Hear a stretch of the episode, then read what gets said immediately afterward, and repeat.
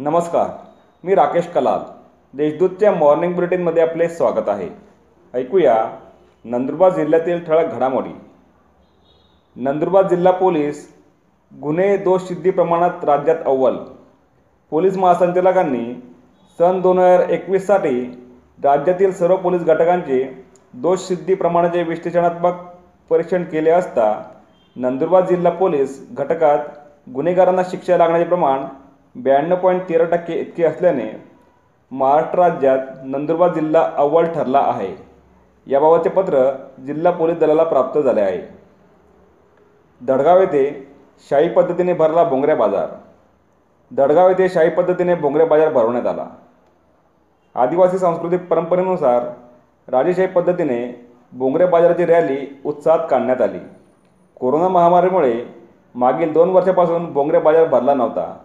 त्यामुळे यंदा भोंगऱ्या बाजारात उत्साह दिसून आला. वाळू वाहतूक करणाऱ्या वाहनांवर आता जी पी एस डिव्हाइस बसवणे अनिवार्य.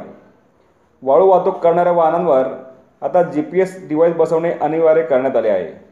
संबंधित वाळू वाह वाहतूकदारांनी दिनांक सोळा मार्चच्या आत आपल्या वाहनांवर सदर यंत्रणा बसवावी असे आवाहन जिल्हाधिकारी मनीषा खत्री यांनी केले आहे.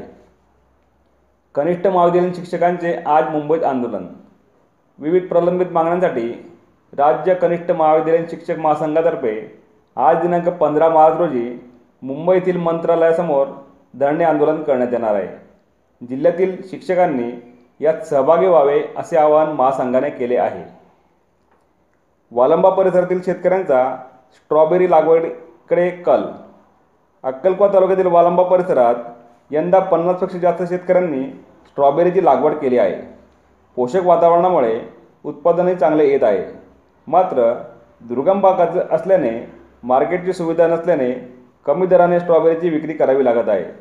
कृषी विभागाने स्ट्रॉबेरी उत्पादक शेतकऱ्यांसाठी पर्यायी मार्केट उपलब्ध करण्याची मागणी शेतकऱ्यांकडून केली जात आहे. या होत्या आजच्या ठळक घडामोडी. अधिक माहिती आणि देश विदेशातील ताज्या घडामोडींसाठी देशदूत डॉट कॉम या संकेतस्थळाला भेट द्या. तसेच वाचत राहा दैनिक देशदूत. धन्यवाद.